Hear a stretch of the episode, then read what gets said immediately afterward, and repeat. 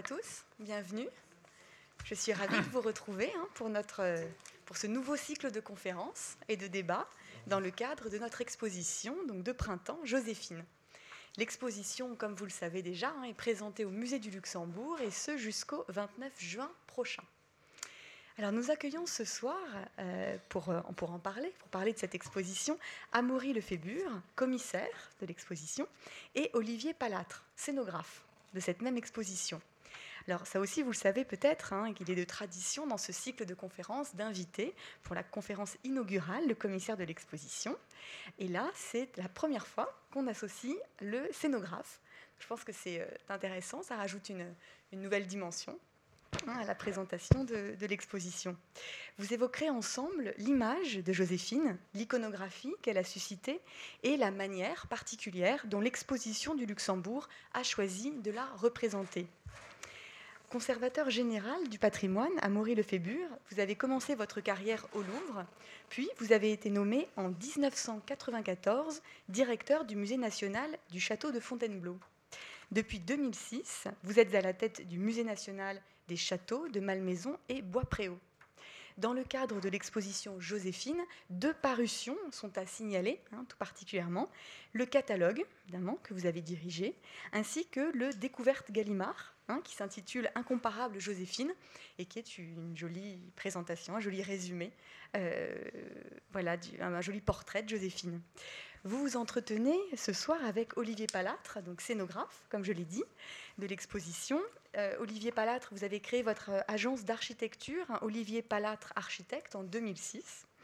Euh, depuis lors, vous participez à des projets variés, allant, je disais, hein, de pièces de design à la réalisation de logements, de bureaux, d'hôpitaux et d'écoles. Et vous me l'avez confirmé tout à l'heure, c'est la première fois que vous œuvrez, je crois, dans le monde des, des musées. Voilà. Je vous laisse la parole à tous les deux. Je vous remercie d'être là ce soir et à tous, très bonne conférence.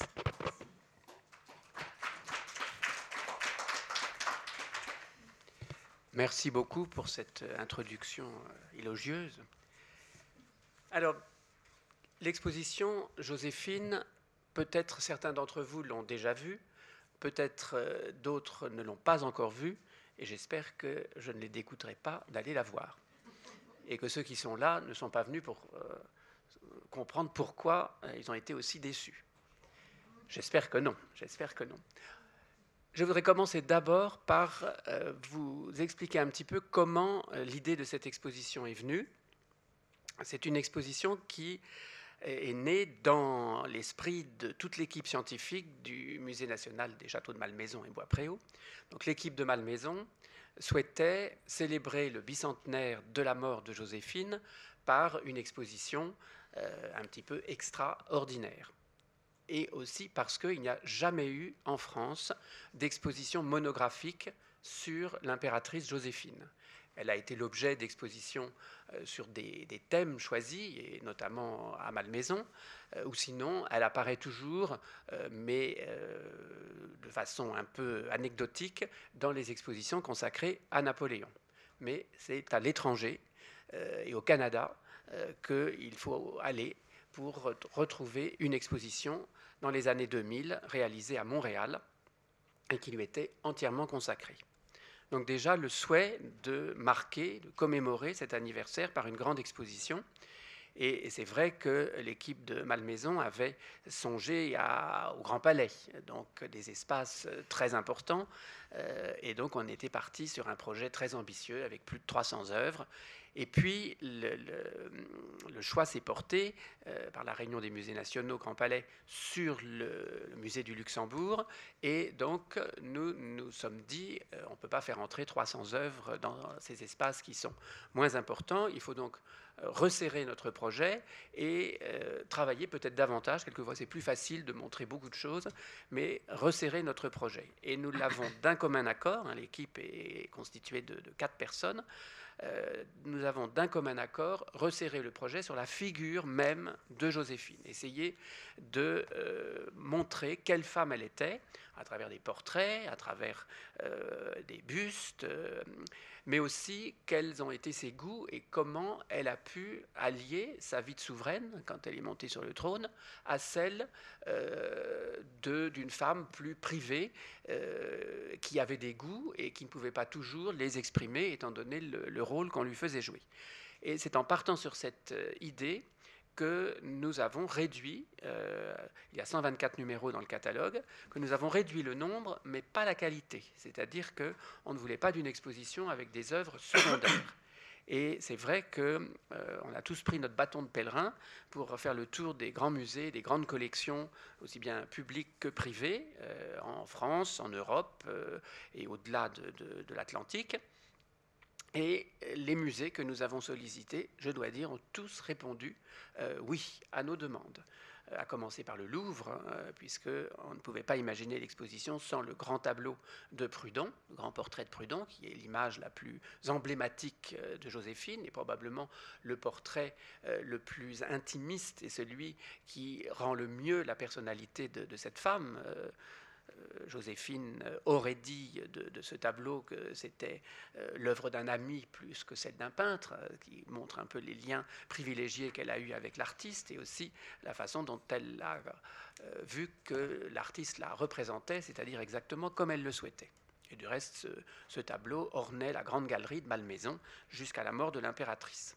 Hélas, la galerie a été détruite euh, et donc on ne peut pas faire revenir le, tableau qui ne trouverait pas suffisamment de place aujourd'hui à Malmaison. je ne sais pas si le Louvre le laisserait partir.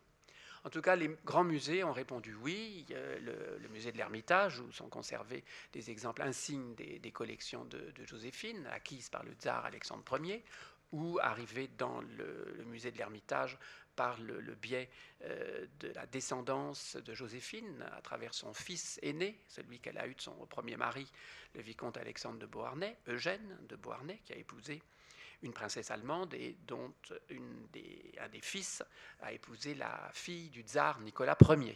Et donc voilà comment euh, aussi les collections de Joséphine sont passées par héritage à son petit-fils et, et l'ont suivi jusqu'à Saint-Pétersbourg. Puis après est arrivée la révolution russe et évidemment, une partie de ces collections ont été saisies chez ses descendants. Toujours est-il, pour revenir à l'exposition, on a donc voulu resserrer euh, sur l'image de Joséphine ses goûts, euh, ses passions. Elle a été une grande collectionneuse. Euh, d'œuvres antiques, on le sait peu. Hein. Certains des chefs-d'œuvre euh, du département des antiquités grecques, étrusques et romaines du Louvre euh, proviennent des collections de Joséphine. Euh, elle a une énorme collection de, de, peintures, plus de 450 œuvres. Donc il a fallu faire des choix et on a préféré présenter un petit peu par touche impressionniste, c'est-à-dire ne pas épuiser certains sujets qui, pour certains d'entre eux avaient déjà été traités, comme Joséphine et ses peintres, mais montrer de façon kaléidoscopique euh, ses goûts qui étaient très affirmés, très sûrs et très personnels. Elle aurait pu suivre euh, ce qui se faisait, elle a évidemment suivi le, grand goût officiel, mais elle a pu s'exprimer elle-même à travers le choix des artistes qu'elle aimait et à travers les acquisitions qu'elle a pu faire. Voilà comment l'exposition est née. Et puis, on a trouvé qu'il y avait euh, plus qu'un clin d'œil de l'histoire, mais euh, qu'il y avait une, euh, confrontation intéressante de faire retrouver à Joséphine des lieux qu'elle avait connus pendant sa vie. et je rappellerai que, alors d'abord de façon très dramatique, quand en 1794 son premier mari Alexandre de Beauharnais est arrêté, il est incarcéré d'abord à la prison du Luxembourg. Et donc, euh, voilà déjà le, nom même du Luxembourg qui entre dans la, vie de, Joséphine. Elle-même va être euh, arrêtée et elle retrouvera son mari, non pas au Luxembourg, parce qu'entre-temps, il a été transféré, non loin de là, rue de Vaugirard, dans la prison des Carmes le, couvent des Carmes existe encore en grande partie, et on montre, quand on peut le visiter, la cellule de Joséphine. Alors, euh, ce n'est pas sa cellule, et les graffitis qui y sont sont tous apocryphes, mais ça fait rien. Euh, on voit que son, souvenir est, resté là. Et puis, heureusement pour elle, la chute de Robespierre l'a sauvée de la guillotine et grâce à son amie Madame Talien, elle peut être libérée assez rapidement et elle sort de prison.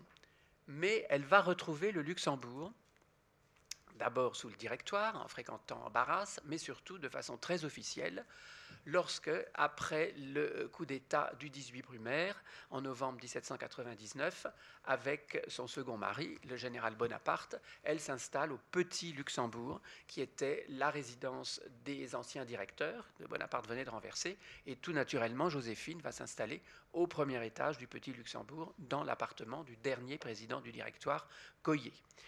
Elle ne va pas y rester très longtemps, hein, un peu plus de trois mois, mais après ça, le couple consulaire va s'installer aux Tuileries, mais c'est là que va commencer sa vie de femme du chef de l'État, et qu'elle va pour la première fois assumer ce rôle qu'elle assumera fort bien, du reste, euh, au dire des contemporains, euh, jusqu'à euh, l'Empire.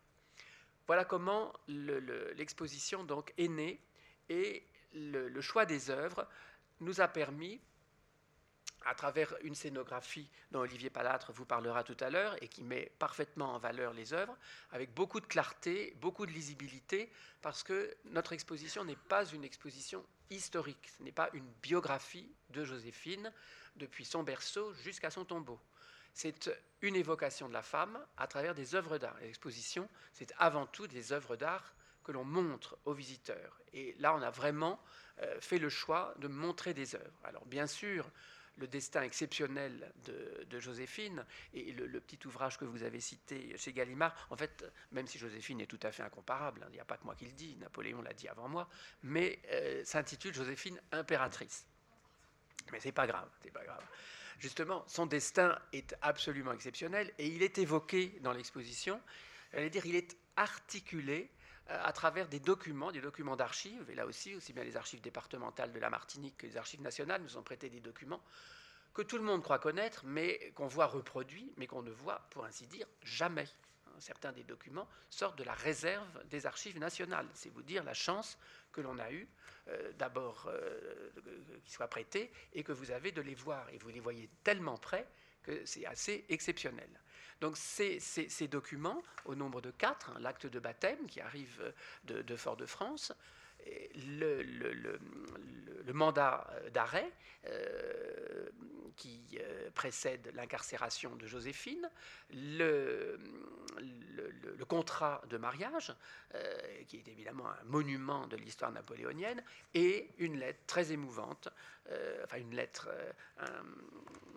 texte très émouvant qui est celui euh, du divorce, le texte qu'elle a dû euh, prononcer euh, en décembre 1809 devant toute la cour réunie aux Tuileries et surtout devant la famille impériale, texte qui lui avait été préparé, qu'elle a tout petit peu modifié, qu'elle relisait à Malmaison les jours qui ont précédé cette cérémonie.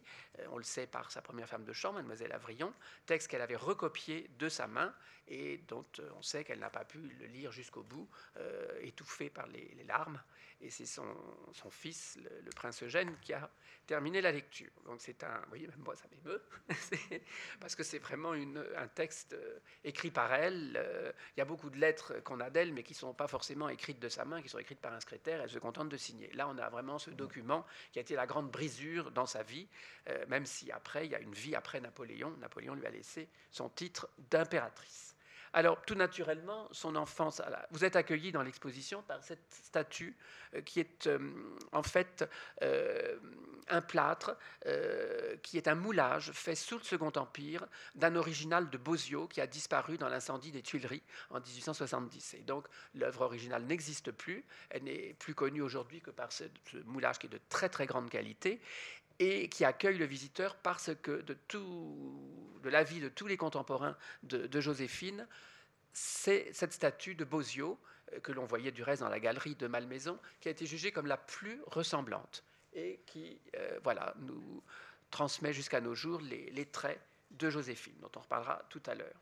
Donc la, Martinique est évoquée à travers cette carte très intéressante, vous la regarderez de près, Elle a été réalisée à la fin, enfin juste après l'Empire, en 1816, mais elle recense les plantations les plus importantes de l'île à ce moment-là.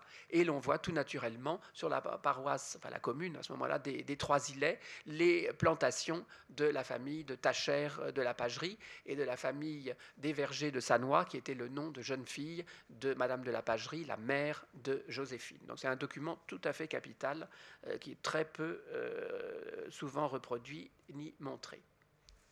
Voilà donc l'acte de baptême, alors qui est en fait l'acte reconstitué en 1869 à partir du registre original qui était dans un état tel de décomposition que l'administration euh, du Second Empire a fait recopier tout le, livre euh, de la paroisse de euh, la commune des Trois-Îlets. Et c'est intéressant parce que la fin de la copie, c'est en 1870. Et à ce moment-là, on a changé de régime. Et donc, c'est biffé paroisse et c'est écrit commune des Trois-Îlets. Voilà, donc la, naissance de Marie-Joseph Rose de Tachère de la Pagerie. La petite chapelle, euh, qui est l'église des, Trois Îlets, euh, montrée dans l'exposition euh, à partir d'une gravure populaire naïve que vous avez sous les yeux, mais qui est très intéressante parce qu'elle a le mérite de montrer l'Église avant les transformations et embellissements du Second Empire et, même du XXe siècle. ce qui fait qu'aujourd'hui, quand on voit l'Église, on, a un petit peu de mal à retrouver le, bâtiment que vous voyez sous les yeux. La gravure date du règne de Louis-Philippe. C'est encore la petite église qui avait été construite en 1724 et où se sont mariés les parents de la future impératrice Joséphine, puisque euh, elle ne s'est pas appelée Joséphine avant son mariage avec Bonaparte. Elle s'appelait, euh, comme vous l'avez vu, Marie-Joseph Rose. Sa famille l'appelait Rose. Il l'appelait plutôt de son surnom Yeyette, et du reste, même impératrice. Quand elle écrit à sa mère, elle signe Yeyette. Et son mari, euh, le vicomte Alexandre de Beauharnais, l'appelait Rose.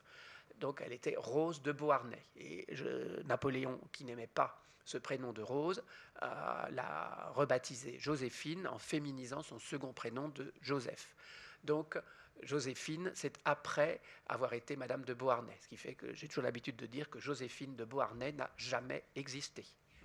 Elle est ou Rose de Beauharnais ou Joséphine Bonaparte, mais en, tout cas en aucun cas Joséphine de Beauharnais, même si elle est encore comme ça dans le dictionnaire. Alors, la Martinique est évoquée à travers un très intéressant tableau. On a très peu de représentations de l'époque. Et euh, cette, euh, cette, œuvre d'un artiste très peu connu qui s'appelle Le Masurier a le mérite d'avoir été peinte à la Martinique au moment de la jeunesse de, Joséphine, on l'appelle comme ça plus commodément, et de représenter euh, une partie de la société de l'île qui, à l'époque, évidemment, est une société fondée sur la discrimination, sur l'opposition de couleur, comme on disait à l'époque, entre la société blanche et la société noire ou mulâtre, avec des chiffres impressionnants, c'est que sur euh, à peu près 70 000 habitants, il y avait guère que 2000 blancs, euh, plus de 60 000 esclaves noirs ou mulâtres, et une petite société intermédiaire de euh, mulâtres ou noirs affranchis, qu'on appelait les libres de couleur, et qui sont représentés ici sur ce tableau extrêmement intéressant montrant le statut social que certains d'entre eux avaient pu atteindre. Et ce tableau est là pour, rappeler effectivement euh, cet aspect de, l'enfance de, Joséphine et surtout euh, peut-être le goût pour euh, ses vêtements de, couleurs vives, ses soieries, et puis aussi ses robes légères de cotonnade qu'elle va par la suite beaucoup porter, très beaux bijoux aussi que portaient ces, ces libres de couleurs, dont souvent on disait à l'époque qu'elles étaient mieux habillées encore que, les blanches. Et c'est euh, un aspect très intéressant de euh, l'enfance de euh, la future impératrice. On l'envoie donc, comme je vous l'ai dit, à Paris pour épouser, c'est un mariage arrangé, pour épouser Alexandre de Beauharnais, dont on a très peu de représentation, mais il se trouve que Alexandre, pendant la Révolution, a eu une, action extrêmement importante. il a adhéré tout de suite aux, idées nouvelles et il a même été président de l'Assemblée constituante, en tout cas au moment de la fuite à Varennes. Et puis, comme il était militaire de formation et de carrière, euh, en 1793, il va euh, être nommé à la tête de euh, l'armée du Rhin, et c'est ce qui va concourir à sa perte, puisque la chute de Mayence lui sera attribuée, mais ce sera le prétexte que Robespierre prendra pour le faire arrêter, condamner et guillotiner.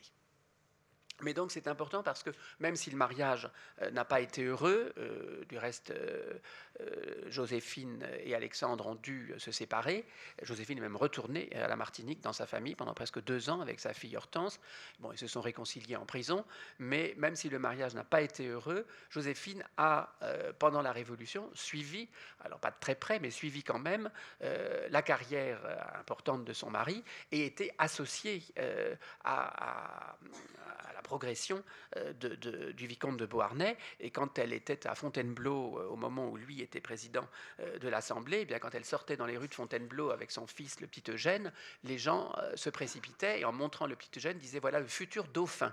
Parce que, évidemment, on pensait que le, pouvoir avait changé de camp. Alors je passe la malle de voyage qui rappelle évidemment les, les diverses campagnes euh, d'Alexandre.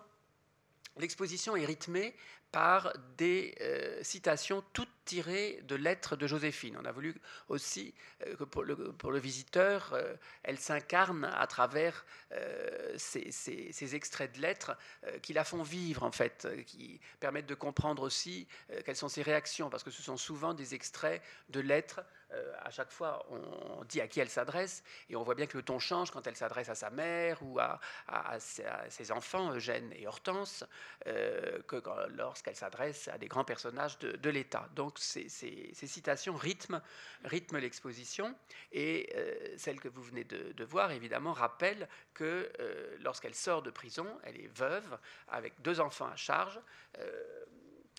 c'est un tableau euh, historique qui a été peint sous le Second Empire et qui représente en fait une scène qui ne s'est jamais passée, parce que jamais euh, Joséphine et ses enfants n'ont pu visiter euh, leur mari et père dans la prison du Luxembourg, mais elle permet de rappeler un épisode connu qui est celui au cours duquel les enfants d'Alexandre et de Joséphine, emmenés par leur euh, nourrice, ont pu se rendre dans un jardin qui donnait, dans une maison qui donnait sur l'arrière de la prison des Carmes et ont aperçu à travers une fenêtre leur mère. Euh, la reine Hortense, dans ses mémoires, raconte tout cela fort bien.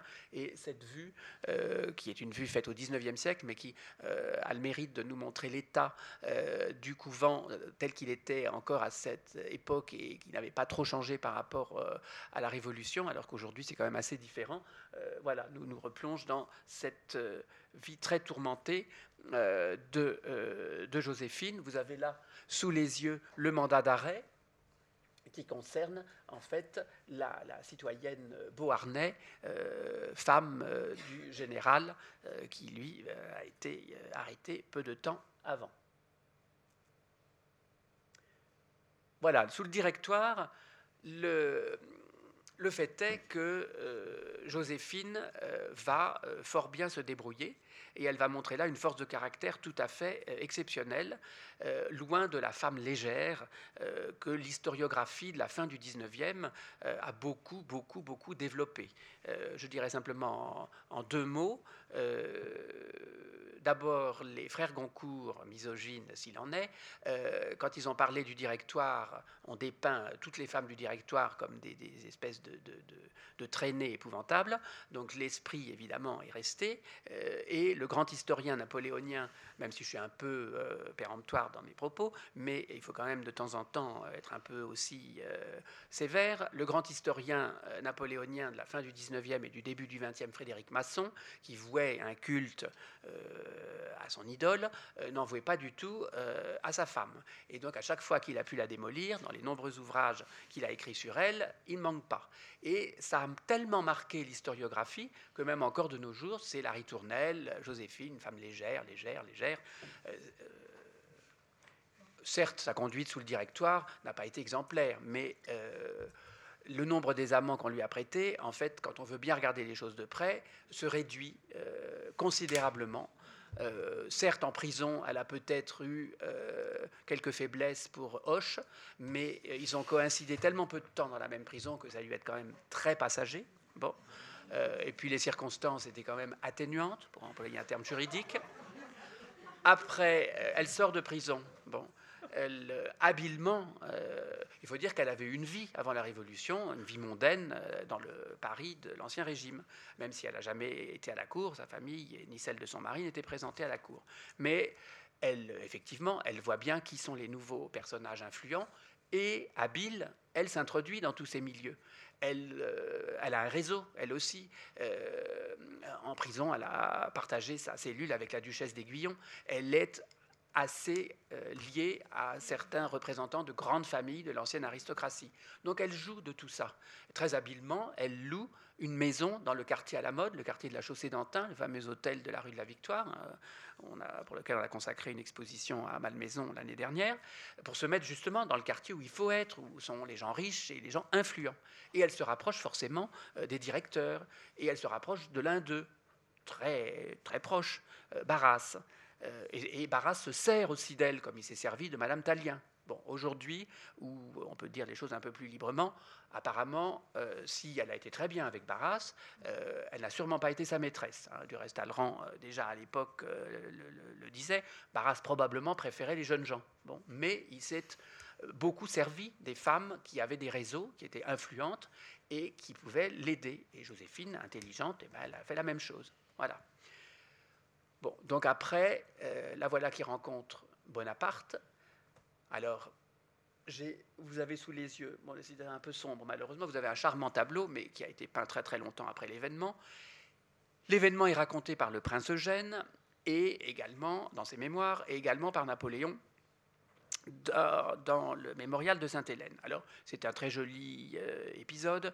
Euh, les Parisiens devaient rendre les armes euh, qu'ils possédaient chez eux, et le jeune Eugène ne veut pas rendre le sabre de son père, et donc va voir le général Bonaparte, qui était celui qui devait récupérer dans son quartier les armes, et défend si bien sa cause que Bonaparte lui laisse et lui demande un peu qui il est, et donc il explique qu'il vit avec sa maman, qu'elle est veuve, etc. Le général, très touché, veut rencontrer cette veuve exemplaire et euh, va euh, donc aller euh, rue Chantraine et tomber sous le charme de Joséphine. c'est très joli, c'est très romantique, romanesque, chevaleresque. C'est peut-être vrai, bon, mais ce qui est vrai aussi, c'est que Bonaparte a croisé forcément Joséphine dans les salons de Barras. En tout cas, il tombe amoureux de Joséphine, voyez, mon mari ne m'aime pas, il m'adore. Nous sommes en 96, euh, en pleine campagne d'Italie, euh, le 23 juillet, euh, cinq mois après leur première rencontre, Bonaparte l'épouse, et deux jours après, il part en campagne. Et Joséphine n'est pas pressée de le rejoindre, ça c'est vrai. Et euh, en plus, il y a un jeune homme euh, plus attirant et plus jeune encore que son jeune mari qui lui fait la cour, qui s'appelle Hippolyte Charles. Je le dis tout de suite parce que comme ça les choses sont claires. Et c'est vrai qu'elle euh, est assez séduite par ce jeune hussard. et qu'elle l'emmène dans ses bagages quand enfin elle consent à rejoindre son époux. Cette aventure va durer quand même quelques temps, ça c'est sûr. Quand elle achète Malmaison en 1799, euh, tout le village de Rueil euh, est très heureux de la nouvelle châtelaine et qui, oh, qui est bien gentille et qu'on voit se promener dans les jardins au bras de son fils. Mais c'est pas son fils, hein, parce que son fils, lui, Eugène, il est tête de camp auprès de son beau-père en Égypte. Bon. Donc évidemment, quand Bonaparte apprend ça, il se met tout à fait en colère et euh, première scène, première euh, réconciliation parce que Joséphine est habile, mais elle va très vite comprendre que selon la formule, l'épouse de César ne peut être suspectée. Et elle va se ranger, elle va se ranger si bien qu'elle va comprendre qui est vraiment ce général Bonaparte. Et si la passion ne va jamais arriver, elle va avoir de l'estime pour lui. Et on voit dans les lettres, euh, du reste lui aussi, au bout d'un moment, la passion euh, très violente hein, et très sensuelle, il faut le dire, il y a des lettres euh, quand même assez explicites, va se transformer petit à petit en un attachement sincère de l'un à l'autre. En fait, ils étaient faits pour s'entendre et pour gravir les marches du pouvoir. Et Joséphine va suivre dans son ascension ce jeune général que vous voyez, vous allez bientôt le voir, voilà, ici, dans cet admirable portrait d'Appiani, qui lui aussi, euh, grand peintre italien, va suivre l'ascension du couple, puisqu'il va représenter plusieurs fois euh, Bonaparte et Joséphine dès 1796, euh, dès 1796 puis en 1801, c'est le cas. Appiani vient à Paris et il fait ce très beau portrait. Il en existe deux versions. On a réussi à emprunter la meilleure, qui est conservée dans une collection privée euh, à Montréal, au Canada, et qui de temps en temps est prêtée, du reste aussi, au musée des Beaux-Arts de Montréal. Donc, euh, mais enfin, on a quand même beaucoup de chance de la voir. En pendant, Appiani réalise cet extraordinaire portrait très très peu connu, euh, pour ainsi dire jamais montré, qui sort d'une collection privée, là aussi, et qui, euh, à l'occasion de l'exposition, nous a été prêté. Un portrait très intéressant d'Appiani qui a bien saisi, en fait, d'abord cette femme plus, plus, âgée que son mari, là on le voit bien quand on compare les deux portraits côte à côte, euh, femme de tête, hein, on voit, et qui, alors c'est la femme du chef de l'État, là nous sommes en 1801, il la présente vraiment comme une impératrice romaine drapée, avec ses extraordinaires, euh, cette parure de camée. On sait que Joséphine aimait beaucoup les camées et les bijoux, on en reparlera. Euh, mais c'est une parure inventée par Appiani, parce que mon collègue euh, Alain Pouchetou, qui est donc l'un des commissaires de l'exposition avec moi, a découvert, ce que personne ne savait, qu'en réalité, cette parure euh, eh bien, reproduit des médailles qu'Appiani était en train de réaliser pour célébrer toutes les victoires de Bonaparte pendant la deuxième campagne d'Italie. Donc en fait, elle est couverte des victoires de son mari. Voilà. Ce qui pour les contemporains était visible tout de suite, mais après c'est un peu perdu. Et alors on a toujours dit ah mais cette parure de Joséphine, elle n'a jamais eu cette parure. C'est une invention d'Appiani. Voilà le, contrat euh, de mariage. Bon, très intéressant, paraffé les petites lettres euh, M, J, R, T, hein, Marie-Joseph Rose de Tachère, et, Bonaparte. Bon, contrat passé chez le fameux notaire euh, Raguido, qui va devenir le notaire de la famille impériale.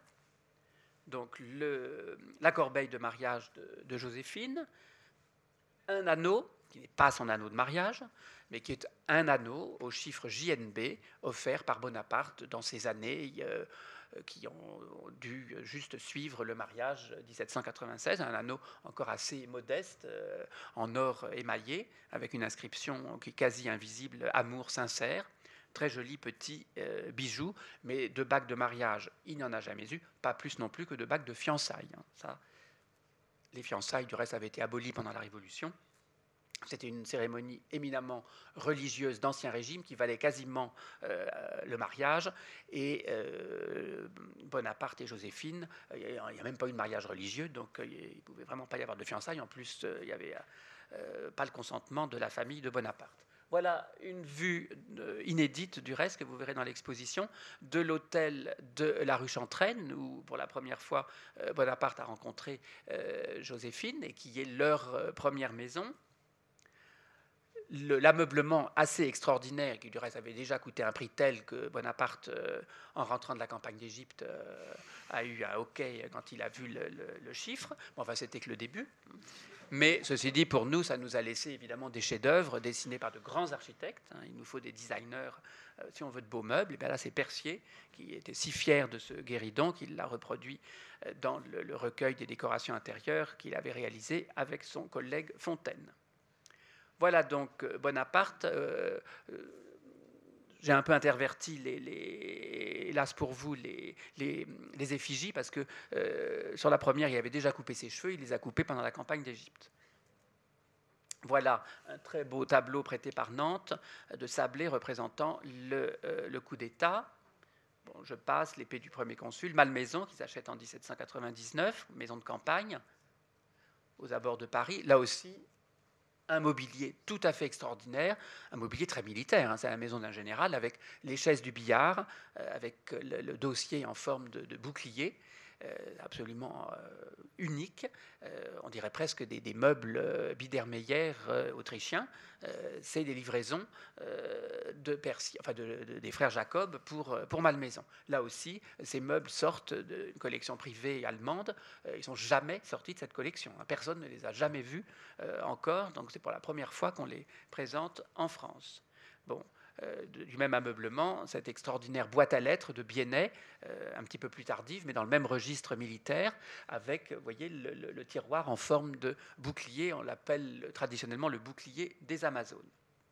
Voilà, cette petite phrase me permet de voir comment assez rapidement Joséphine va se ranger hein, et comprendre euh, qu'elle a intérêt euh, à suivre euh, tout ce que Napoléon lui demande et à se plier aux règles de l'étiquette qui, avec l'Empire, ne va pas manquer d'être rétabli. Donc le grand portrait de, Prudhon, qui est l'axe de, l'exposition, quand on arrive à lui, le destin est quasi assuré, c'est-à-dire que Joséphine est impératrice. Prudhon commence le, tableau en 1805 et le terminera en 1809. Euh, en 1804, le, consulat euh, est transformé en empire, proclamé en mai 1804, et très vite, euh, Napoléon veut une cérémonie à la fois religieuse, associant les, bénédictions traditionnelles et puis les prestations de serment. Et David est chargé de peindre la cérémonie il va obtenir, heureusement pour nous, euh, des séances de pause de l'impératrice. Et on a là cette extraordinaire euh, étude euh, faite d'après Joséphine pour le tableau du sacre. Là aussi, c'est un dessin qui est reproduit partout, mais très rarement montré hein, pour des raisons de conservation. Et le Louvre, qui, et Versailles aussi, parce que en fait le dessin est en dépôt à Versailles, ont accepté de nous le prêter pour la durée de l'exposition, ce qui est quand même assez extraordinaire et qui est sûrement un des portraits les, plus réalistes. Euh, là, l'impératrice a 41 ans. Euh, elle avait frappé tout le monde le jour du sacre par euh, sa tenue, sa dignité, son élégance, sa jeunesse aussi. Bon, on dit que le peintre Isabelle, dont elle était très proche, qui a beaucoup travaillé pour elle, pour lui dessiner aussi certains de ses costumes, l'aurait aidé à se maquiller. Euh, ce qui est possible, ce qui est possible, parce qu'en fait, ce qu'il fallait euh, surtout, c'est qu'on puisse la voir de très loin. Hein. C'est comme les acteurs de théâtre. Euh, si on veut que leurs yeux ou leur bouche se voient de loin, il faut les maquiller un peu outrageusement. Et du reste, vous n'avez qu'à regarder la reine d'Angleterre, elle continue cette même tradition hein, aujourd'hui. Maintenant, c'est vrai, elle est habillée avec des couleurs absolument effrayantes, mais c'est pour qu'on la distingue tout de suite de loin. Non, mais personne n'oserait se promener avec des chapeaux comme elle a, mais comme ça, au moins, on la, non, mais on l'identifie et elle se maquille aussi pas mal. Mais c'est fait exprès, c'est pour que de loin, euh, on reconstitue, sinon le visage serait complètement une bouillie. Alors, donc, des, objets très émouvants et tout à fait extraordinaires liés au sacre, il ne reste pas grand-chose, mais c'est la bague du couronnement hein, que Joséphine a portée le jour du couronnement, qui, alors là c'est le petit écrin admirable dans lequel elle est euh, conservée. La voilà. Simplement le, rubis d'origine évidemment a été changé parce que après le couronnement, la bague euh, est restée dans son écrin et euh, le rubis a servi à d'autres parures, mais il a été remplacé immédiatement par la pierre actuelle qui est un grenat mais qui est taillé à l'ancienne et qui est en fait un très remarquable travail. Parce que malheureusement, il ne reste plus rien de, des grands habits du couronnement, aussi bien le, le grand habit de Napoléon que celui de Joséphine, qui ont été conservés dans le trésor de la cathédrale Notre-Dame de Paris ont été euh, ou euh, comment dire détruits ou récupérés et dépecés euh, sous la Restauration, à la chute de, l'Empire. il reste la tunique de Napoléon, qui est aujourd'hui conservée et présentée au château de Fontainebleau. Et pour Joséphine, il nous reste ces éléments dont on ne peut pas savoir si ce sont des bretelles destinées à tenir sa traîne ou manteau, comme on disait à l'époque, ou si c'est une partie de sa ceinture. En tout cas, euh, la, provenance, évidemment, est celle de la famille impériale et donc permet d'authentifier ses œuvres sans qu'on sache exactement à quelle partie du vêtement il se rattache. Voilà, c'est une tapisserie, le reste très intéressant, qui a été faite à partir du grand portrait de Gérard représentant euh, l'impératrice dans le costume du couronnement, avec cette robe et surtout cette, euh, euh, traîne absolument fabuleuse, d'un poids terrible, hein, entièrement doublé d'hermine, vous imaginez ce que ça pouvait peser. mais ce grand costume de cour, il est mis en, en, ordre, si l'on peut dire, conjointement par le peintre Isabelle, euh, le couturier, enfin on disait pas couturier, on disait marchand de mode à l'époque, Hippolyte le roi, qui va devenir le principal fournisseur de l'impératrice, et l'impératrice elle-même. À eux trois, ils ont créé cet extraordinaire costume de cour avec ce grand manteau euh, qui, est retenu par des bretelles mais qui part euh, derrière euh, sous les, épaules et qui donne évidemment une majesté à la personne et surtout une démarche, mais il faut marcher lentement. Et comme Napoléon était toujours à presser tout le monde, les pauvres dames de la cour étaient là à tenir leur... mais Joséphine, elle, imperturbable, marchait de son pas, ce qui permettait de mettre évidemment en valeur ces magnifiques traînes et surtout, pour la première fois, le jour du sacre, a été expérimenté ces extraordinaires collerettes qu'on appelle des chérusques, qui sont ces grands cols à la mode du XVIIe siècle, euh, de dentelle, que l'impératrice va euh, lancer. Enfin, après elle, tout le monde va porter ces, euh, ce type de, grandes collerettes. Alors pour le sac, on crée des objets insignes. La ville de Paris offre toute une, orfèvrerie de vermeil, le grand vermeil, hein, dont il reste un certain nombre de pièces, dont des pièces mythiques qui sont liées traditionnellement au souverain, On vient de voir le cadenas et ici la nef. Euh, depuis le Moyen Âge, sur la table des souverains, la nef et le cadenas symbolisaient à la fois la personne royale et étaient destinés à recevoir le sel euh, ou les épices, c'est pourquoi la forme de nef, euh, pour les mettre à l'abri des, éventuels empoisonnements, et le cadenas où on pouvait aussi serrer les épices, le sel.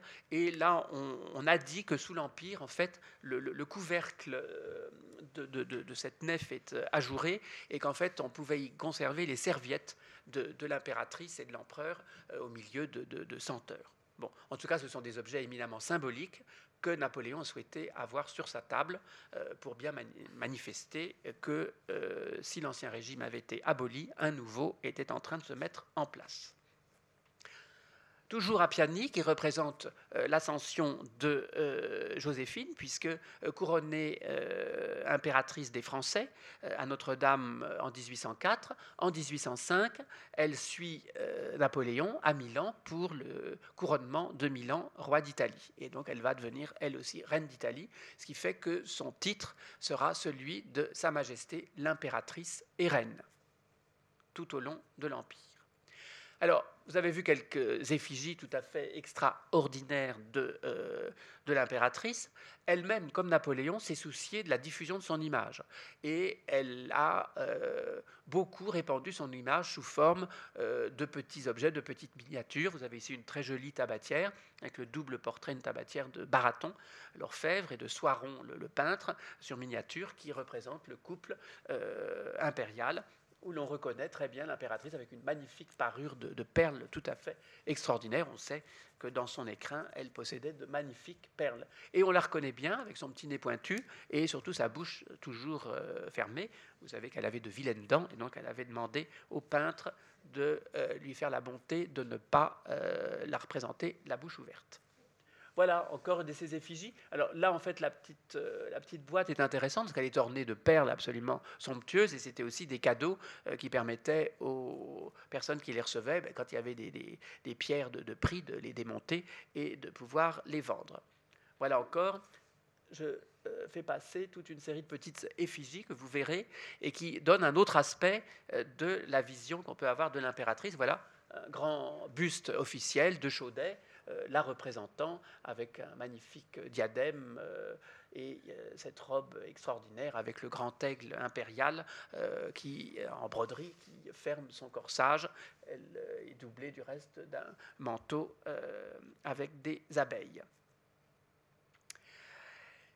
Joséphine voit avec son ascension celle de ses enfants et d'autant plus que ses enfants ont été, lorsqu'elle a épousé Bonaparte, adoptés par Bonaparte et qu'il les a beaucoup appréciés. Et eux le lui ont bien rendu parce qu'ils lui sont restés fidèles jusqu'au bout.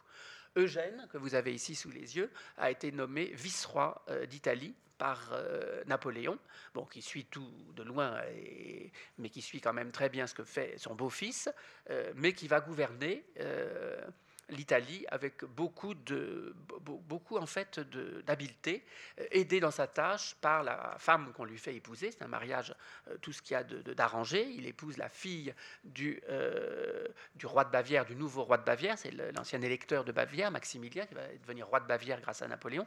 Et sa fille, la princesse Auguste Amélie de Bavière, épouse Eugène.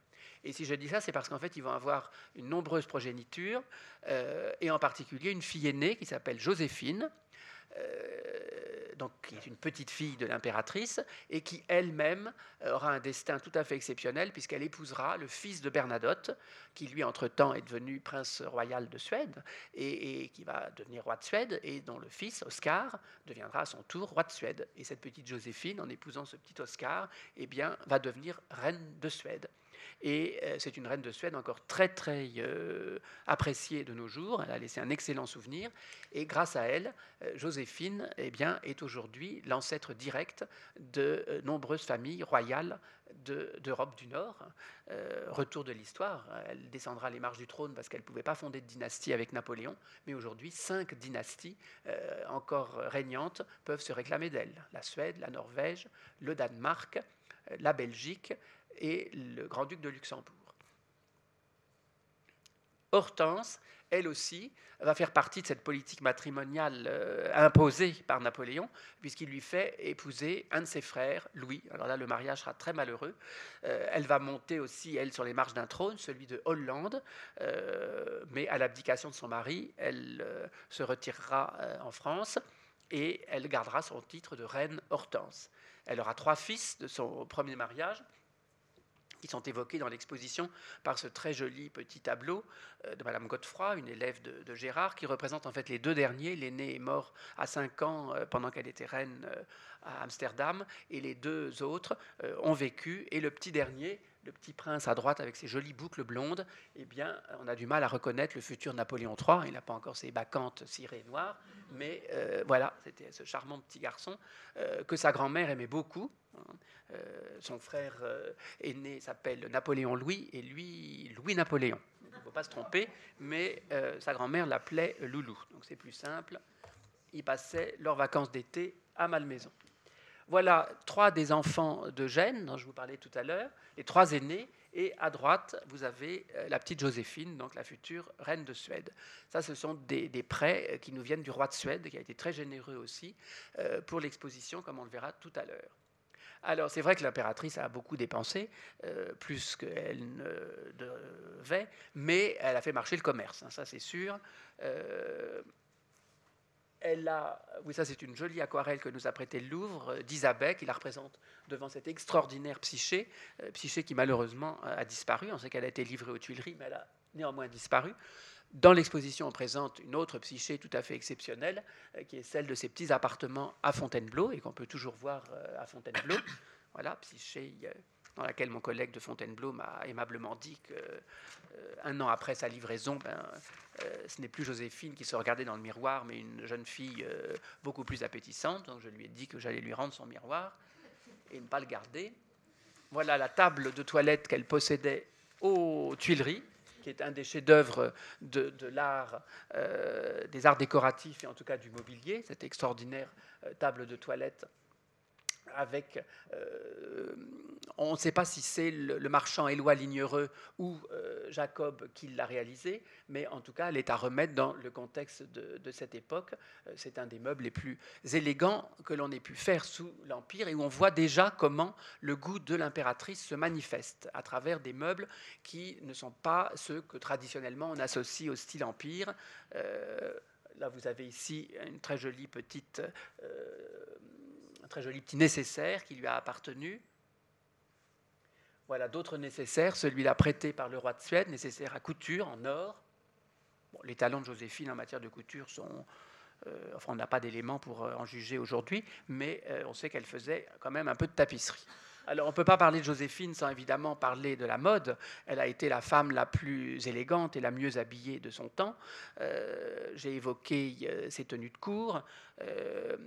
elle a par euh, les robes qu'elle portait, largement contribué à répandre dans toute l'Europe euh, la mode française et euh, le, luxe et l'élégance française. Hippolyte Leroy a trouvé des débouchés dans toutes les cours d'Europe et les, soyeux lyonnais aussi ont trouvé des débouchés absolument partout. Elle était une véritable ambassadrice de la mode. Du reste, à chaque fois qu'elle paraissait, tout le monde venait voir comment elle était habillée, même après le divorce, quand elle voyage, un voyage en Suisse, elle, les gens guettent son apparition au balcon de la fenêtre pour voir comment elle est habillée. Et le musée de Lyon nous a prêté une extraordinaire robe que vous avez sous les yeux, qui a gardé son fond de robe, qui en fait est bleu, on ne le voit pas bien sur la photo, et sur lequel la robe en tulle est entièrement brodée de, fleurs. Et vraiment, aller dans l'exposition, admirer de près ce, travail incomparable qui montre le luxe absolument insensé dont l'impératrice s'est entourée.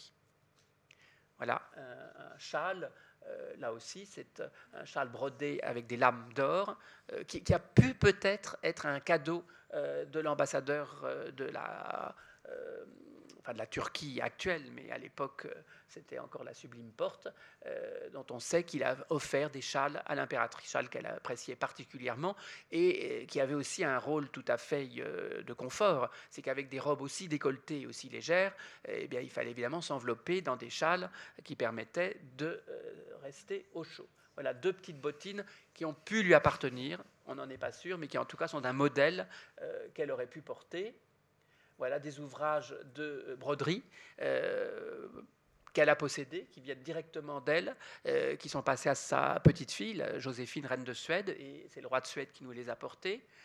On expose dans, vous verrez dans les vitrines aussi des très beaux motifs de broderie prêtés par le musée des arts décoratifs et qui sont des éléments floraux qui ont pu servir de modèle pour ces robes ou en tout cas destiné à ce qu'elle puisse choisir certaines de ses robes. On connaît sa passion pour les bijoux, le fameux euh, serre-bijoux grand écrin de l'impératrice euh, pour les Tuileries, qui est aujourd'hui au Louvre, hein, qui est sorti exceptionnellement du Louvre pour aller jusqu'à la rue de Vaugirard. On a pu réunir un certain nombre de pièces de ces parures.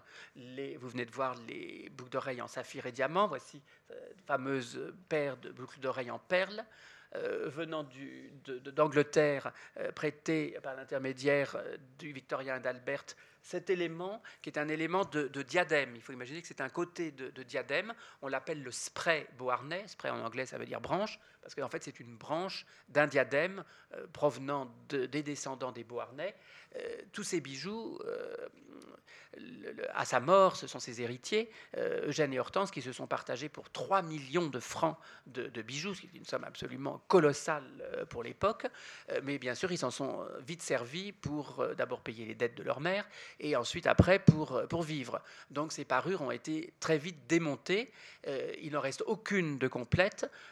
les seuls éléments aujourd'hui qui n'ont pas été complètement dépecés ou remontés, ce sont des éléments conservés d'une part par la couronne de Suède, la fameuse couronne de Camée euh, que la reine Sylvia a portée pour son mariage et que la princesse euh, royale Victoria a portée aussi pour son mariage, qui viennent de, Joséphine, et la reine de Norvège euh, qui possède aussi une parure d'émeraude, mais qui elle a été remontée. Donc les pierres sont celles de Joséphine, mais la parure a été remontée au musée du Louvre vous avez la parure de la reine Marie-Amélie en saphir et diamant, euh, dont on sait que les pierres proviennent de Joséphine, puisque euh, c'est cette parure dont avait hérité la reine Hortense, qui a été vendue par la reine Hortense au duc et à la duchesse d'Orléans, avant qu'ils ne deviennent rois sous le nom de Louis-Philippe et la reine Marie-Amélie. Et la reine Marie-Amélie a fait remonter les pierres, mais ma collègue du Louvre pense qu'en fait les boucles d'oreilles n'ont jamais été remontées, qu'elles sont très probablement restées dans leur monture du Premier Empire.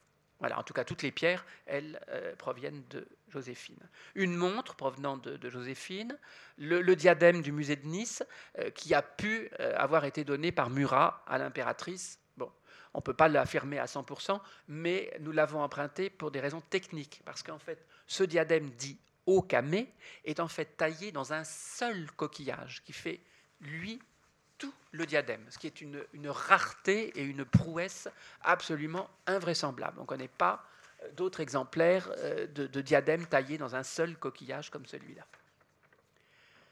Une pièce insigne que personne n'a jamais vue, qui est une véritable découverte, qui est une broche d'hortensia en diamant et avec des tout petits rubis dans le cœur des hortensias, qui a été retrouvée par euh, un de, mes collègues de Malmaison dans une abbaye en Suisse, l'abbaye d'Einsindeln en Suisse, et qui a été broche qui a été offerte ainsi que euh, la bague que vous allez voir apparaître, qui a été offert par la reine Hortense à cette abbaye en 1816 euh, comme cadeau, en remerciement. Euh, quand elle était au début de son exil, elle s'est beaucoup euh, retirée dans cette abbaye et elle offre au père abbé la, broche provenant de sa mère et aussi cette pierre extraordinaire, cette topaze d'une taille inouïe à l'abbé, en disant vous pourrez le porter si vous le voulez. Et les braves pères, en fait, les ont mis dans un coffre où ils sont restés pendant deux siècles. Voilà, jusqu'à ce qu'un jour, quelqu'un ait l'idée de regarder le trésor de cette abbaye et tombe là-dessus euh, avec les papiers. Euh, donc c'est évidemment très intéressant. La broche est une broche articulée, c'est-à-dire que dès qu'on la porte, elle bouge. Donc c'est évidemment absolument fascinant. Et euh, la date de 1816 permet évidemment de dire que c'est vraiment un bijou du Premier Empire. Voilà, vous voyez, elle charge Daru euh, de lui trouver, en fait, à chaque fois qu'il y a une campagne, euh, Joséphine écrit en disant si vous trouvez des choses, des pierres, des, enfin tout un tas de trucs, vous êtes gentil de me les envoyer. Voilà. Donc, on évoque, je passe vite parce que ceux qui ont vu l'exposition ont vu les meubles, mais vous pourrez les retrouver. On évoque un domaine où elle a pu s'exprimer, qui est l'ameublement, plus particulièrement des petits appartements, où dans les palais aussi bien, alors là ça c'est Saint-Cloud, euh, où elle a pu faire réaliser les meubles assez extraordinaires qui viennent de défiler sous vos yeux, très ingénieux, très originaux quant aux motifs. Il y a des motifs turcs, des motifs gothiques comme on les appelait à l'époque. Ici c'est Signe, là encore dessiné par euh, Percier aussi bien dans des objets euh, utiles comme ce nécessaire à broder, qui sont nécessaires à son chiffre, conservé aujourd'hui dans les collections du roi de Suède et prêté pour la première fois, première fois qu'on le voit en France. Dans le domaine de l'orfèvrerie, là aussi, elle s'adresse aux meilleurs orfèvres et commande des services comme ce très joli petit euh, cabaret avec euh, théière, euh, cafetière et, potao en vermeil, à Sèvres qui lui livre cet extraordinaire cabaret dit égyptien, parce que les tasses représentent des vues d'Égypte d'après l'ouvrage de Vivant de Nom. Hein, tiens, oui, alors, un service qu'elle va commander après le divorce à une manufacture parisienne, la manufacture de Dille et Guérard, un service qui en son temps a coûté, c'est le service qui a coûté le plus cher de toute l'époque impériale, et qui est un service à dessert avec des, sur les assiettes, comme sur les glacières que vous avez sous les yeux, reproduit soit des vues d'Italie, soit les tableaux de la collection de l'impératrice, ce qui fait que ses invités, après les avoir admirés dans la galerie, les retrouvaient dans le fond de leur assiette. Et pour la première fois, pour la première fois, ont été réunis les deux glacières de son service, puisque le service à sa mort est passé à son fils, le prince Eugène. Le prince Eugène, qui avait commandé le même service à la même manufacture, a donc réuni les deux et les a offerts en cadeau de mariage à son fils, à un de ses fils, le dernier, Maximilien, qui va épouser la fille de Nicolas Ier, comme je le disais tout à l'heure. Et en cadeau de mariage, il reçoit ce service. Donc tout le service part à Saint-Pétersbourg. En 1918, il est nationalisé. Il va entrer au musée de l'Ermitage. Euh, dans les années 20, euh, Staline, qui a besoin d'argent, vend beaucoup d'œuvres euh, d'art, dont une partie du service, chance pour les musées occidentaux, et pour Malmaison, qui achète à chaque fois qu'on peut des assiettes. Et on a pu acheter une des deux glacières, mais l'autre est à l'Ermitage. Et pour l'exposition, la glacière a fait le voyage, et pour la première fois dans l'exposition, elles sont toutes les deux réunies. Pour la petite histoire, aujourd'hui, le musée de Malmaison conserve, c'est décoré des deux côtés, de reproduction des tableaux de Joséphine. Voilà des assiettes du service. Pour la petite histoire, aujourd'hui, nous avons euh, plus d'assiettes qu'à l'Ermitage. Donc on est évidemment très fiers. Alors, Joséphine a des services de, verrerie tout à fait exceptionnels. Elle euh, promeut aussi l'industrie de, la manufacture de Monceny au Creusot. Et vous avez là des flûtes euh, à champagne, à son chiffre, miraculeusement euh, préservées, qui ont été en fait offertes à Malmaison par l'impératrice Eugénie. Eugénie, par son mariage avec Napoléon III, avait évidemment beaucoup d'objets qui venaient de Joséphine. Voilà un tableau euh, qui permet d'introduire le goût de Joséphine pour la peinture. Elle visite le salon chaque année et elle va constituer une collection très intéressante de peintures modernes et anciennes qu'elle réunit à Malmaison, les peintures modernes dans son salon de musique et les peintures anciennes derrière dans la galerie qu'elle fait construire. Elle y entasse des antiques fabuleux prêtés par le Louvre aujourd'hui, dont cette extraordinaire statue de, Mercure, venant euh, de, euh, de, Portici ou d'Herculanum et de Pompéi, cet extraordinaire trépied, qui est un brûle parfum, mais dont on peut imaginer l'effet qu'il a fait sur les artistes contemporains collection de sculptures qui mêle aussi bien des sculptures anciennes, très joli petit amour de Vassé, donc euh, un, sculpteur du XVIIIe siècle, aux artistes contemporains. Là encore, euh, l'Ermitage nous a prêté cette version de L'amour et psyché debout euh, de Canova, que Joséphine présentait avec trois autres sculptures de Canova dans sa galerie de, de, Malmaison. Il y a eu deux versions, une faite pour Murat, et c'est en voyant la version de Murat que Joséphine a commandé la sienne, que vous avez sous les yeux et qui en fait est beaucoup plus douce et sensuelle encore que celle de, de, Murat qui est aujourd'hui au Louvre. C'est très intéressant de pouvoir euh, comparer les deux. Au salon de 1808, Joséphine euh, tombe en arrêt devant un plâtre euh, tout à fait extraordinaire d'un artiste qui va connaître une faveur énorme sous l'Empire, qui est Bosio, avec cet amour euh, prêt à s'envoler, euh, il va vraiment conquérir le, public.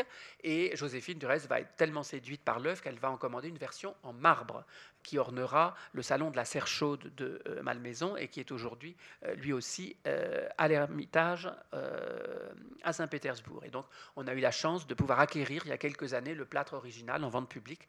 Donc, on le présente pour rappeler que c'est lui qui avait séduit Joséphine. Collection de peintures avec des peintures anciennes, comme je le disais, ici une peinture française de Stella, un petit bijou peint sur marbre, qui sort d'une collection privée, euh, qui ne sort jamais.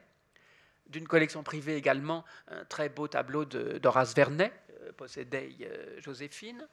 École italienne avec cette petite martyre, tout à fait extraordinaire, et que du reste, sur l'aquarelle que je vous ai montré tout à l'heure, on aperçoit dans la, dans la galerie des tableaux aussi des écoles du Nord, flamands, hollandais, très beau tableau de Van der Heyden euh, conservé dans une collection privée allemande, là aussi, qui nous a prêté.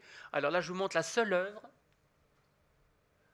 un peu noir, malheureusement, devant nos stades, euh, qui n'a pas pu nous être prêtée. Elle appartient euh, au Rijksmuseum d'Amsterdam, qui a fermé pendant plusieurs années euh, avant d'être entièrement rénové. Il a rouvert l'an dernier et ils ont décidé que pendant un an, ils ne prêteraient aucune des œuvres qui sont dans le circuit principal de visite. Donc ils nous ont dit, très déçus, parce qu'ils auraient bien aimé que l'œuvre soit exposée, mais qu'ils ne pouvaient pas nous la prêter. Des œuvres en, des œuvres de provenance royale, puisque c'est, vous allez voir deux plaques de porcelaine de Sèvres, peintes d'après Vanloo, représentant des épisodes turcs, le concert de la, enfin, la sultane donnant ses ordres et la toilette de la sultane, qui avaient euh, appartenu au roi Louis XVI et que Joséphine va euh, acquérir.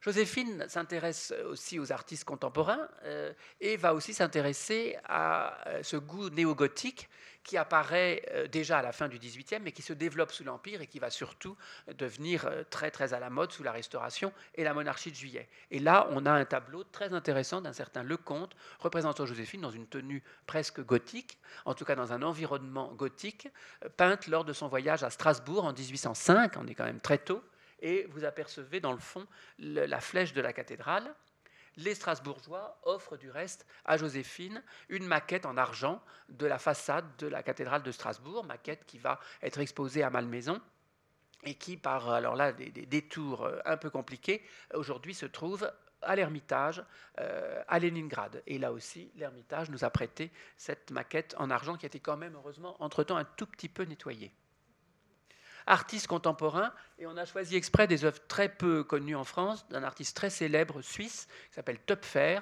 qui est en fait le père du célèbre Töpfer, l'inventeur de la bande dessinée. Ce Töpfer, Joséphine le découvre lorsque, après le divorce, euh, elle continue de voyager et elle fait un voyage en Suisse. Vous savez qu'elle s'achète une propriété sur les bords, enfin près de Genève, sur les bords du lac, le château de Prégny-la-Tour, et elle commande euh, ou elle achète des œuvres euh, aux artistes contemporains, ce Töpfer représentant, euh, vous avez vu le rétablissement du culte, et ici un ermite valet, donc des, tableaux tout à fait d'histoire contemporaine. Le goût pour la botanique et pour les jardins se traduit par la présentation de ce grand portrait de Gros où on voit Joséphine à Malmaison, avec à l'arrière le, jardin, sur la pièce d'eau des cygnes blancs et des cygnes noirs, hein, qui ont été acclimatés pour la première fois en France à Malmaison. Ce plan permet de prendre l'ampleur du jardin et surtout de ce qu'on appelait à l'époque le parc clos de Mur, de 70 hectares, au milieu d'un ensemble territorial qui couvrait plus de 726 hectares à la mort de l'impératrice. Les jardins sont évoqués à travers cette extraordinaire paire de vases. Ça aussi, la première fois qu'ils sont euh, exposés, pas tout à fait la première fois, ils ont été visibles chez un marchand euh, de la rive droite euh, il y a deux ans. Mais entre-temps, Malmaison a pu les acquérir. C'est la première acquisition de l'année 2014 grâce au mécénat de la société AXA. ces vases qui ont été offerts par la reine Louise de Prusse en 1805 à l'impératrice Joséphine euh, avaient disparu depuis leur départ de Malmaison après la mort de, Joséphine.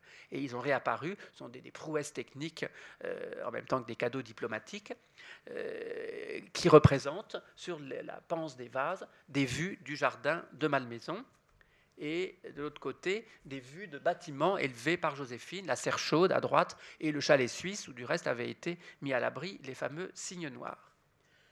Joséphine est évidemment très connue aussi par son goût pour les, fleurs et les roses en particulier. Bah alors là, c'est un peu palichon, ce mauvais cliché.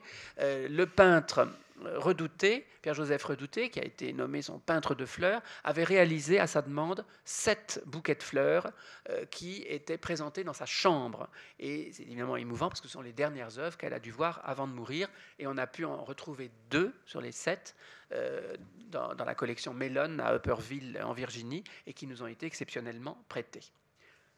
Goût de la botanique qui, apparaît sur ces vases, ces vases extraordinaires en porcelaine, euh, le service dit des liliacées, euh, qui reproduisent sur la panse des plantes qui poussaient à Malmaison, soit dans les serres, soit dans les jardins. Voilà une très très très jolie un vélin, une aquarelle sur vélin qui vient d'une collection privée suisse qui nous a été prêtée et qui représente, qui avait appartenu à Joséphine et qui représente ces fameux signes noirs. Voilà, Joséphine avait aussi le goût des, voyages. Cet album la montre euh, lors de son voyage en Suisse. Là, elle pique-nique à côté de Servos. Là, euh, elle s'arrête devant la mer de glace. Elle avait fait toute l'expédition à pied, alors que toutes les dames de sa suite étaient portées sur des, palanquins. Euh, il y en avait 13. et tout, le pays s'est déplacé pour voir l'impératrice. Il y a des récits absolument extraordinaires de son voyage. Voilà, ça c'est une vue postérieure mais très charmante qui représente le ponton euh, du port euh, de, son château euh, de Prégny-la-Tour. Pour voyager, eh bien, elle emportait ses bijoux dans un petit coffre-fort que vous avez sous les yeux de Biennet.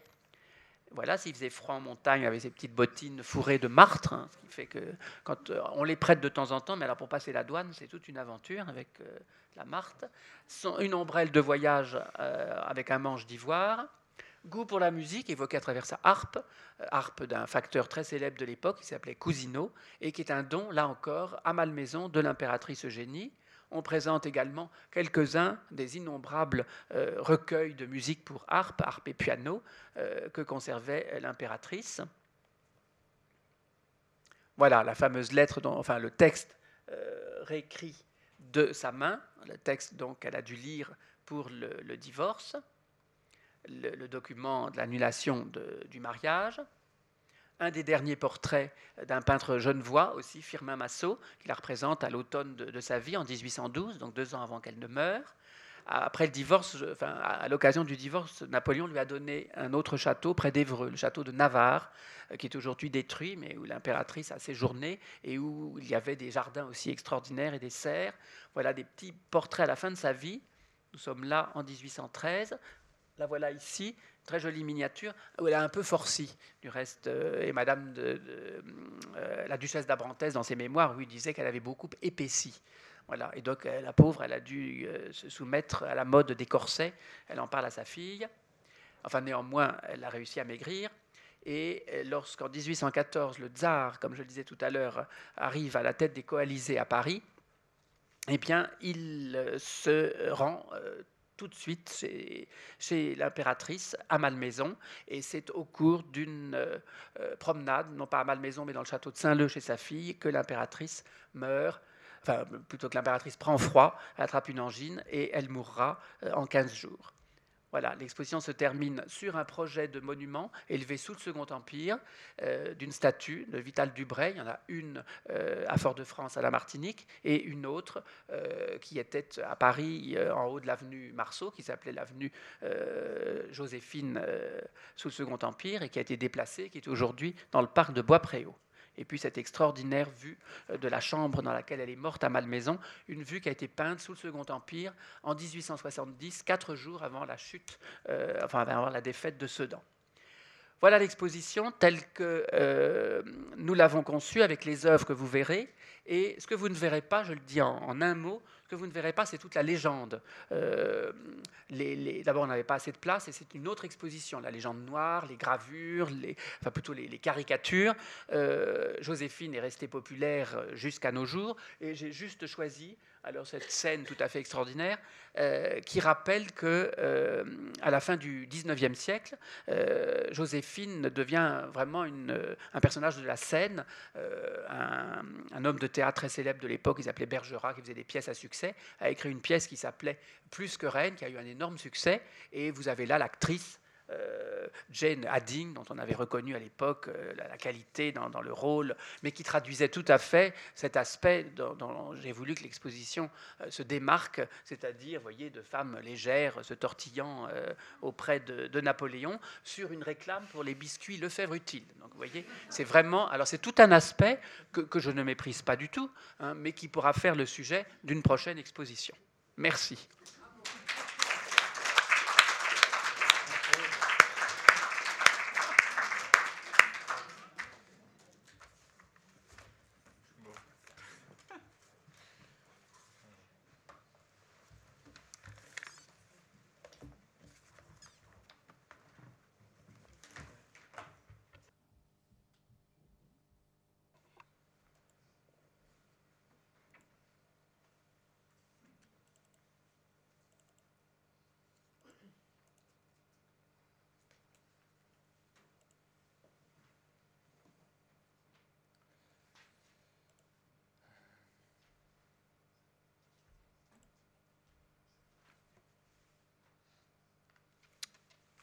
Je vais aller assez rapidement sur, euh, euh, sur l'exposition. Euh, ma présentation, ça va être plutôt un peu de la conception, comment on fait une, scénographie, notamment. et puis ensuite, je vais vous montrer un petit peu le, le, processus de conception. Et puis par la suite, un peu les caractéristiques. Qu'est-ce qui singularise cette exposition et, et notamment comment on a pu travailler sur Joséphine. Rapidement, qu'est-ce qui caractérise une scénographie C'est avant tout la mise en euh, scène de l'espace, c'est également illustrer euh, les propos euh, des commissaires d'exposition, donc les thématiques, et c'est aussi la mise en valeur des œuvres. Mise en valeur des œuvres avec des valorisations des, pièces plus importantes, plus importantes que d'autres, qui sont mises en abîme dans l'exposition. Euh, tout ça s'est regroupé autour de contraintes techniques parce qu'on a des œuvres, on a diversité, euh, d'œuvres, que ce soit des sculptures, des peintures, et qui ont des, contraintes de, préservation. Euh, et un point important aussi, c'est la fluidité du parcours. C'est-à-dire que dans ce lieu, où il y a quand même beaucoup de, personnes qui circulent, c'est comment arriver à ce que le parcours soit fluide et agréable. Et, ensuite vient le concept, c'est-à-dire que le scénographe, quel est un peu euh, l'avis du scénographe sur l'exposition, qu'est-ce qu'il peut apporter, mais tout ça, ça vient un petit peu euh, à la fin. Donc le, lieu du musée du Luxembourg, il s'organise en, deux espaces. Donc ça c'est la première, euh, c'est la première galerie, galerie longitudinale. Et ensuite, c'est l'autre espace qui est un espace plus grand, plus majestueux. Non,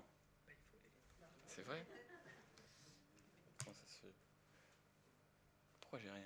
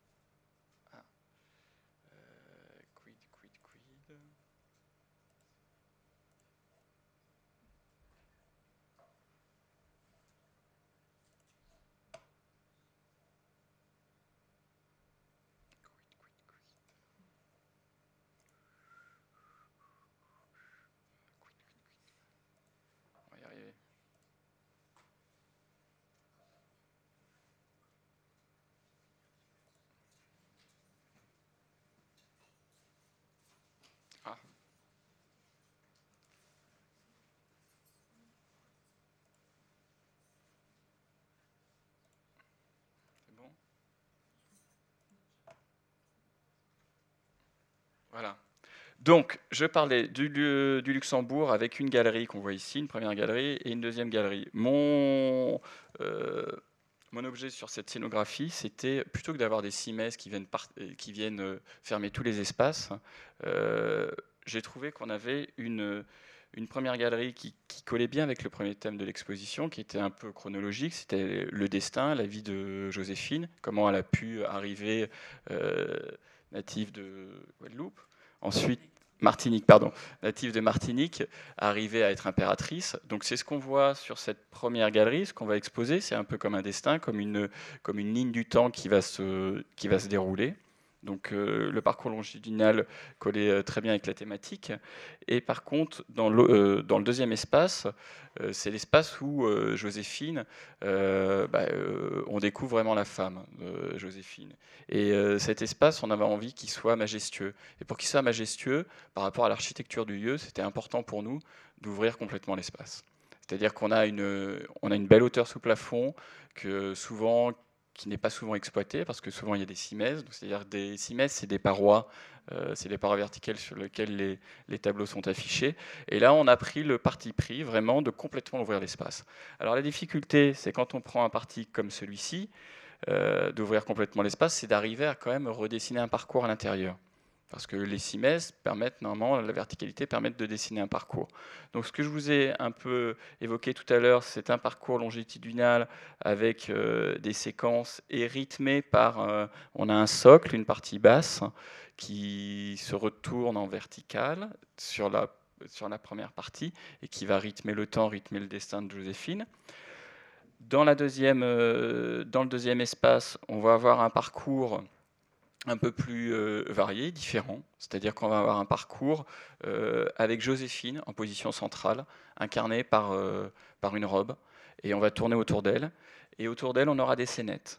Des scénettes, c'est-à-dire des, des, pièces de, des pièces de vie qui correspondaient aussi à, la thématique, c'est-à-dire du commissaire, c'est-à-dire d'avoir des meubles, des différents endroits où a pu être Joséphine, et qu'on puisse la ressentir. Et ensuite, euh, il y avait aussi une autre thématique qui était son goût des voyages, son goût des, œuvres d'art. Et ce goût des voyages et des goûts des œuvres d'art, on voulait un peu retrouver une déambulation. Et retrouver une déambulation, mais assez libre. Et retrouver une déambulation assez libre, ça, ça marchait avec le fait d'avoir des objets, euh, du mobilier, et on tourne autour du mobilier. Donc ça, ça nous on retrouvait cette idée de parcours, de flânerie, euh, de déambulation. Donc éviter avant tout euh, d'avoir une, une, un parcours imposé et se retrouver, euh, euh, que les gens se retrouvent à la queue leu en train de circuler les uns derrière les autres. Et on voulait plutôt quelque chose d'assez libre. Voilà. voilà le plan de l'exposition. Donc, vous retrouvez les, différents thèmes et donc la, première galerie, le parcours, euh, on va dire, euh, central avec euh, Joséphine incarnée et les scénettes, et ensuite les espaces de déambulation. Le... Je vais aller assez vite maintenant, je vais aller plutôt sur la singularité de, Joséphine. Je vais vous montrer un peu, le, bon, ça c'est les différents plans de, l'exposition, un peu le processus. notre concept, ça a été d'incarner Joséphine. Pourquoi? Parce que comme l'a très bien présenté à Maury, euh, il incarne. Euh, euh, il incarne vraiment Joséphine et on a, et, on a senti que c'était quelque chose de, de primordial, c'est-à-dire de, de, de, la sentir présente, Joséphine, proche de nous. Et pour la sentir proche de nous, jusqu'à la fois dans le travail de la, de la signalétique, avec lequel j'ai travaillé avec Pierre Boulescu de l'agence Voyou, il a, euh, il a conçu et on a conçu euh, euh, tous les panneaux en référence à Joséphine avec une impression derrière de Joséphine. Donc on retrouve sur chaque panneau de séquence, chaque panneau de, titre, la présence de Joséphine, que ce soit une partie de son corps, que ce soit sa tête, ses mains, on le retrouve partout. Donc voilà les, différentes représentations. Je vais assez vite dessus. Euh, donc ça, c'est encore Je vais vous parler encore des, autres artifices qu'on a utilisés. Euh, celui de la couleur, notamment. Alors celui de la couleur, euh, il y, a un écrit qui nous a marqué. C'est un écrit où on a pu donc c'est un écrit de Fontaine en 1805 qui dit que l'empereur réclame de la magnificence de l'or et des tapisseries des Gobelins. L'impératrice insiste, nous recommandons que chez elle tout soit gris. Donc on, sait, on, est, on était parti au départ sur euh, des couleurs euh, très, très marquées et on s'est rendu compte suite à, la visite de Malmaison, on a des couleurs assez fortes et on s'est rendu compte que, en fin de compte, c'est pas ce que souhaitait peut-être Joséphine et c'est peut-être pas euh, dans, cette, dans ces espaces qu'elle avait envie de, de vivre et d'évoluer. Donc on est plutôt parti sur des tons très clairs. Donc, et cette citation nous permettait un peu de, justifier ce parti pris donc euh, que tout soit gris, et de rajouter plutôt des touches colorées très subtiles, c'est-à-dire des tons poudrés, que ce soit euh, sur, euh, des bleus, des verts, des roses, et, ajouter aussi une, part importante de féminité. Donc on a tout, un espace qui est avec des panneaux qui sont couleur pétale. Donc ça, c'est aussi la colorimétrie. Donc on s'est détaché un petit peu de ce qu'on avait pu voir de l'Empire pour avoir des choses beaucoup plus, beaucoup plus poudrées. Ensuite, euh, donc ça, on voit je vous montre à la fois les, images de conception, donc c'est les images avant, avant, avant projet, euh, euh, avec l'exposition. Un autre point important aussi, c'était comment on pouvait rajouter du raffinement, de l'élégance, comment on pouvait donner de la subtilité, de la légèreté, ce qu'on pouvait voir un peu dans ce que pouvait être Joséphine. Et ça, on a décidé d'utiliser la, dorure. Bon, c'est pas de la vraie dorure, bien sûr, mais euh, d'utiliser euh, cette dorure qui, euh, était présente dans les plafonds à l'époque, dans les frises. Et on a voulu en donner une. Avec Pierre, on a voulu en donner une, écriture un peu plus contemporaine, c'est-à-dire qu'on a choisi un, symbole géométrique qui vient euh, comme une frise, euh, habiller euh, les cimaises. Ce qui nous permet aussi d'habiller nos espaces, de les ponctuer et et, d'avoir une touche de raffinement, je l'espère. Sur la couleur, on a aussi joué sur des mats et des brillants, aussi pour donner encore un peu plus de subtilité. On a des panneaux, des scénettes que vous verrez dans l'exposition, les scénettes qui sont entourées de, de, teintes roses, qui sont à la fois mates et brillant. Et, euh, au milieu de ces, donc, scénettes, on a voulu aussi, dans un espace qui était euh, euh, complètement ouvert, redonner de la perspective, redonner un peu de, de, de perspective. donc on a utilisé des miroirs, des miroirs gris, légèrement teintés, pour refléter les objets, refléter aussi la robe, refléter un peu Joséphine, et puis qu'on se retrouve aussi à l'intérieur des scénettes. Le miroir nous permet de nous retrouver un peu à l'intérieur des pièces, c'est-à-dire qu'on s'incarne à l'intérieur des scénettes. Et ça, on trouvait ça intéressant comme, euh, comme effet. Ensuite, ce sont les, euh, je vous présente rapidement les images de, euh, du concours. Donc, donc c'est les images qu'on a réalisées. Et puis après, je vais vous montrer les images de l'exposition. Donc notamment la première image, celle d'entrée. Tout à l'heure, je vous ai parlé du fait de mettre en valeur quelques pièces. Il y a une pièce qui était importante, c'était d'être accueilli par Joséphine. Donc cette statue, donc on a décidé de la mettre euh, avec, euh, on a décidé de la mettre au, début de l'exposition. Ensuite, on voit derrière, un peu au loin, on voit le Prudon. C'était important pour nous, le Prudon, c'était un, tableau remarquable, et il était important pour nous qu'il soit euh, au fond de la première pièce. Voilà. Et vous pouvez voir donc ce jeu de bandes, euh, de bandes dorées qui vient ponctuer et un petit peu habiller l'ensemble euh, des éléments scénographiques. Donc euh, les mises en valeur, donc ce que je vous ai expliqué, c'est on a utilisé donc de la dorure, les couleurs, des tons poudrés, des miroirs, et puis euh, également, on a voulu redonner un peu euh, à des espaces qui n'étaient pas forcément majestueux, surtout la première galerie, de redonner à quelque chose de plus majestueux, de plus, on va dire, oui, de plus majestueux. Donc on a, on a des cimaises qui sont assez hautes, donc des panneaux qui sont plus hauts que, que ce qui ne pourrait l'être. Ils sont plus hauts, ce qui nous permet d'avoir, d'agrandir l'espace, quoi.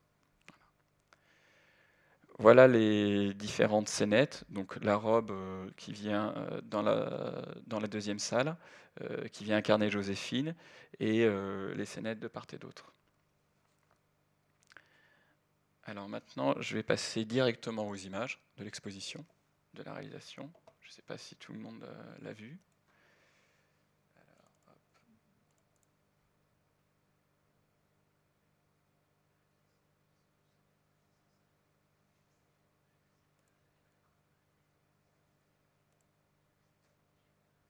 Voilà, donc le travail donc, de Pierre sur la, la, signalétique, le, donc, le portrait de Joséphine incarné, euh, légèrement bleuté, donc on voit à travers l'exposition, et euh, voilà qu'on voit pour les, panneaux de, pour les panneaux de titre, et on voit donc la, frise, euh, symbole géométrique, et avec cette petite ligne, pardon, ah, cette petite ligne qui est autour de la...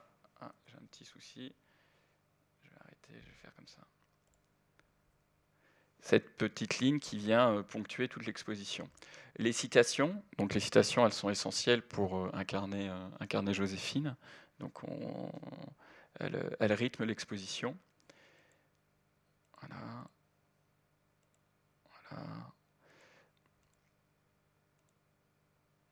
Donc ça, c'est la première galerie, la galerie du temps, on va dire, la chronologie, avec à la fin le la nef pour le sacre. Et ensuite, on passe à la deuxième euh, galerie qui est beaucoup plus majestueuse, où on a euh, la robe qui est incarnée euh, en position centrale. On voulait vraiment qu'elle soit présente. La subtilité de ce dont je vous ai évoqué, c'est les, différentes teintes de peinture, mat, brillante, la dorure, à la fois aussi sur les socles, et la mise en valeur des, tableaux et euh, du mobilier.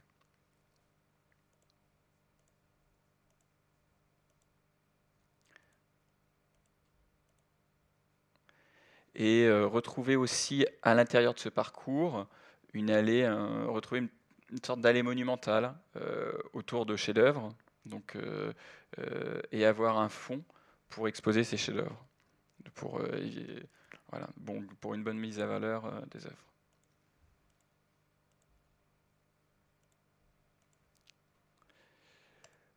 Les aquarelles de Redouté, l'idée c'était aussi de pouvoir les donner un, côté euh, aussi euh, floral. Donc on a, on a repris aussi un dessin et on est revenu à un dessin floral pour remettre en valeur ces aquarelles.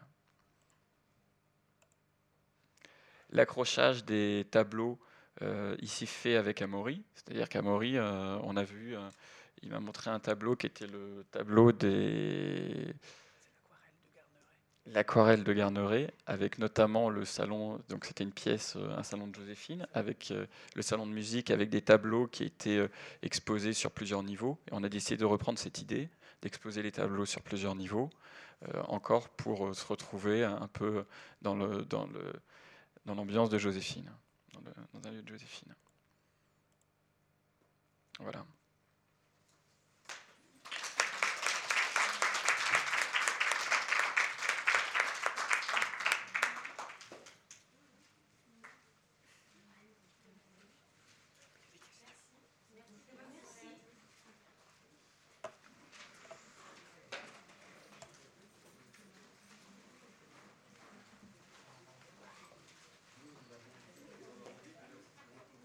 C'est vrai